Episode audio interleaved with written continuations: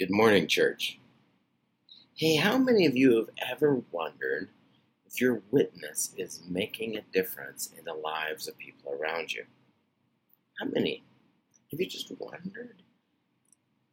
Look, I try to do all this stuff, and nothing seems ever to happen. Has that ever sort of thought crossed your mind? Because if it has, the text today has three ways that it talks about how our witness works or what our witness does and how it does it. Shall we listen in together? This morning from John 12:27-50, and I'll read it through once, and then I'll go through and talk about what I'm saying here, okay? So here we are. John 12:27. This is Jesus. Now my soul is troubled, and what shall I say, Father? Save me from this hour?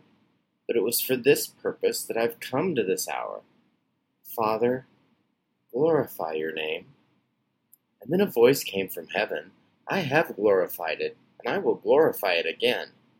The crowd that stood there and heard it said that it was thunder, or others said an angel spoke to him. And Jesus answered, This voice has come for your sake, not mine.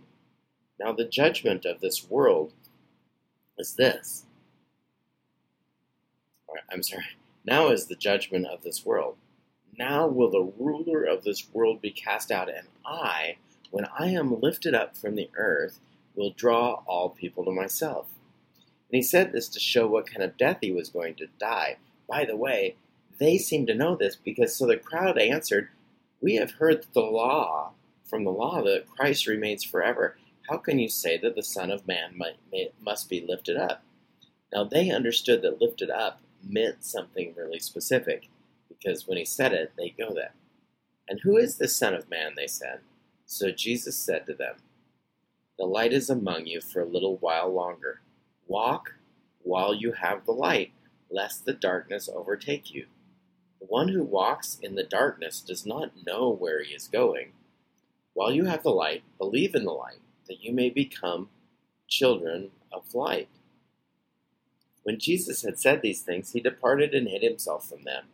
Though he had done so many signs before them, they still didn't believe in him. So the words spoken by the prophet Isaiah would be fulfilled. This is it. Lord, who has believed what he has heard from us? And to whom has the arm of the Lord been revealed? Therefore they could not believe, for again Isaiah said, He has blinded their eyes and hardened their heart, lest they see with their eyes and understand with their heart and turn, and he would heal them. Isaiah said these things because he had seen the glory and spoken of him. Nevertheless, many of the authorities believed in Jesus, him, but for fear the Pharisees did not confess it, so they would not be put out of the synagogue. For they loved the glory that comes from man more than the glory that comes from God. And Jesus cried out, Whoever believes in me believes not in me, but in him who sent me. And whoever sees me sees him who sent me. I have come into the world as light, so that whoever believes in me may not remain in darkness. If anyone hears my words and does not keep them, I do not judge him. For I do not judge the world, but save the world. The one who rejects me and does not receive my words has a judge. The word that I have spoken will judge him on the last day. For I have spoken not on my own authority, but on the Father who has sent me. A commandment has been given to me, what to say and what to speak. And I know what his commandment is. I know that his commandment is eternal life. What I say, therefore, I say as the Father has told me. Now, it's a longer text, and I want to get in this first off. Let's get into one of the ways that God talks about his witness. Here it is. From verse 28, right here, God says, I have glorified my name, and I will glorify it again. And the crowd that stood there heard it, and said it thundered, and others said the angel spoke to him. And Jesus answered, "The voice has come for your sake, not mine." Here's the thing. The witness of God is all around us, just as Randy said last week. The witness of God is all around us, but not just in creation. God is acting in our lives. He's acting in the lives of others. And we have eyes to see it. And we need to choose to believe and follow when we see it. That's part of this thing. To the light, walk in the light while the light is nearby.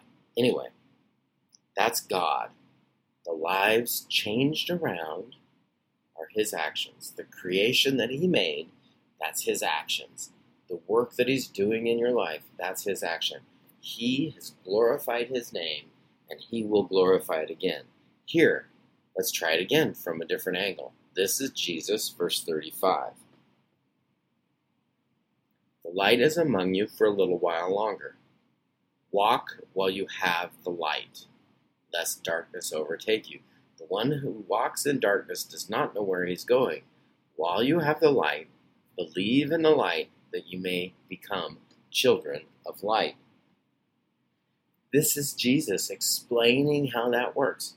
While the witness of God, because he is doing what God has said and all that has come, while the witness of God is nearby, you must choose to recognize it and live and follow and do that.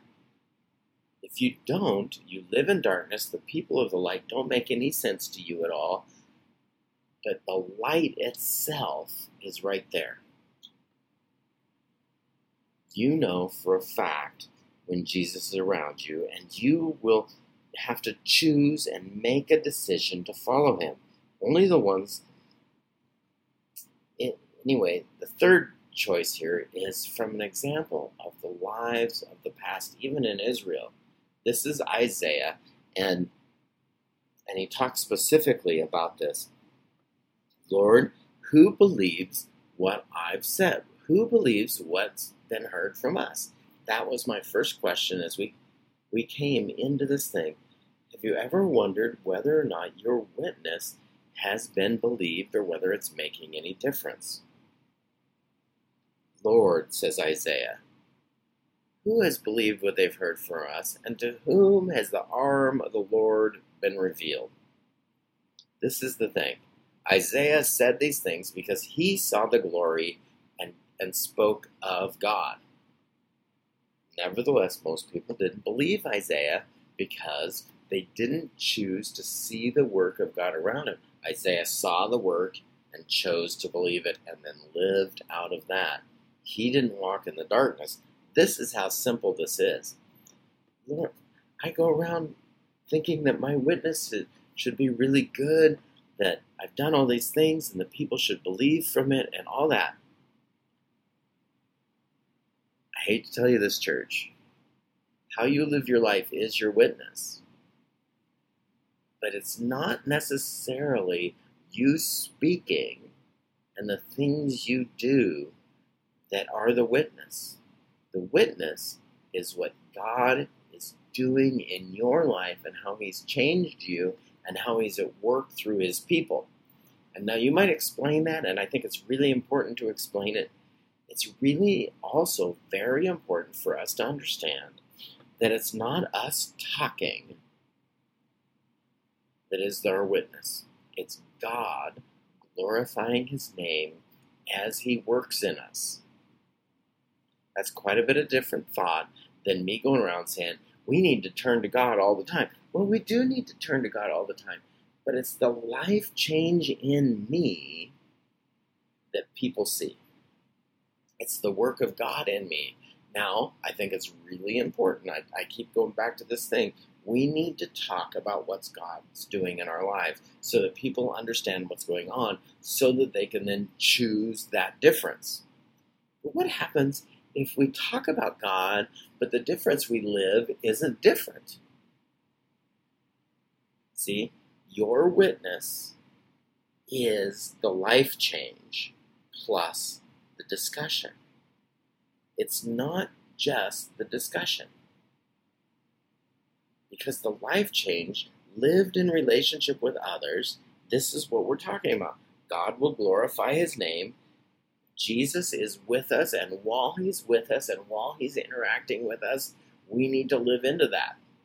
And then we keep that relationship going by faith and trust and all this, and so does he, and our lives continue. But while we're walking with him, we don't end up being blinded by the darkness and not being able to see. We're not blinded by the light either. We follow him with our eyes open. We watch him and we see him. And when people come up and say, wow, something's different about your life, then you get a chance to explain it or be different in that way. But so often we say we're different and we don't live it. And what happens in this story is what Jesus says at the end of the text. Whoever believes in me believes not in me, but in the one who sent me, right? Who sent him? I have glorified my name, and I will do it again. And whoever sees me sees him who sent me. Now, that's not just Jesus speaking. That's us. If we do what our lives the way God wants us to be, then whoever sees me doesn't believe in me, but in the one who sent me. And whoever believes in that believes in God. I have come into the light, Jesus says, so I have come into the world as light, so that whoever believes in me may not remain in darkness. If anyone hears my words and does not keep them, I don't judge them, says Jesus, for I did not come into the world to judge it, but to save it. Now here's this thing, is Jesus is telling what his actions mean. But we say, but people feel judged, and there is a judge. Yes, the one who rejects me and does not receive my words has a judge. It's not Jesus. It's the words he's spoken near us. Let me explain that really quickly. Maybe not so quickly, but maybe let me explain it just in a second. So what you've been exposed to from God and how you've reacted to it is your judge.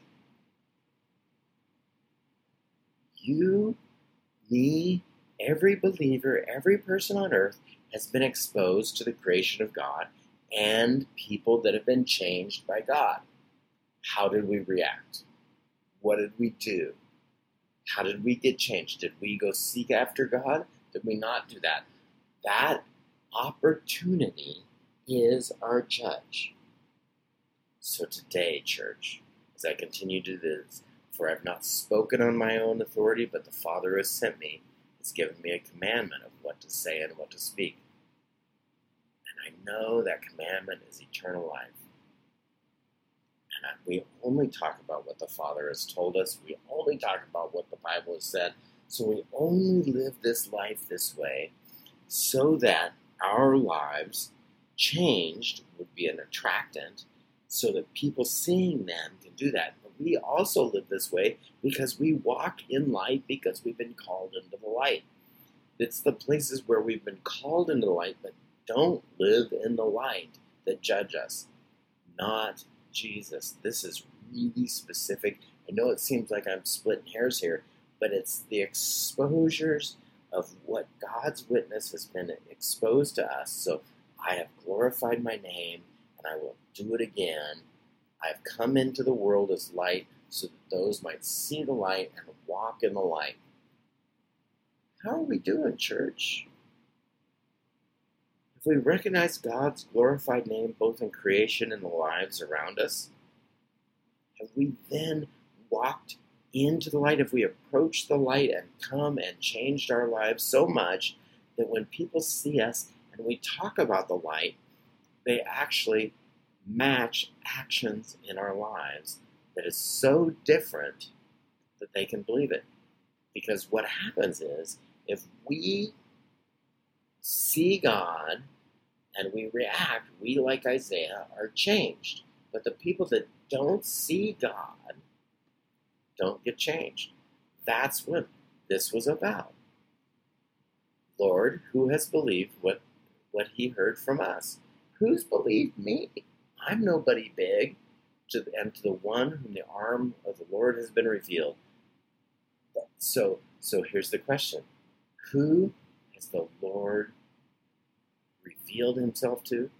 Well, he's revealed himself to the whole world in a variety of ways, and each of us is needing to be respected and judged and responsive, not respected, but responsive to the work that he's done.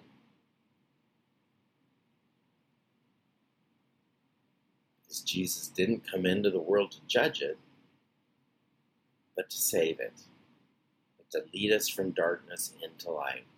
May we as a church approach him when he's near, but also be approachable because he's near to others through us as well. Will you pray with me, church? Lord Jesus, this morning I ask you to help us recognize your witness in the world, your witness in us, the witness that needs to be explained when people come and ask what's different. Oh Lord, may we be different. In your precious name, amen. As you go today, church, as you go, may you know this Lord. May you know that he is glorifying his name. And may you know that he will continue to do it, not just in creation, but in you, if you will draw near to the light. Draw near to the light, church. Amen.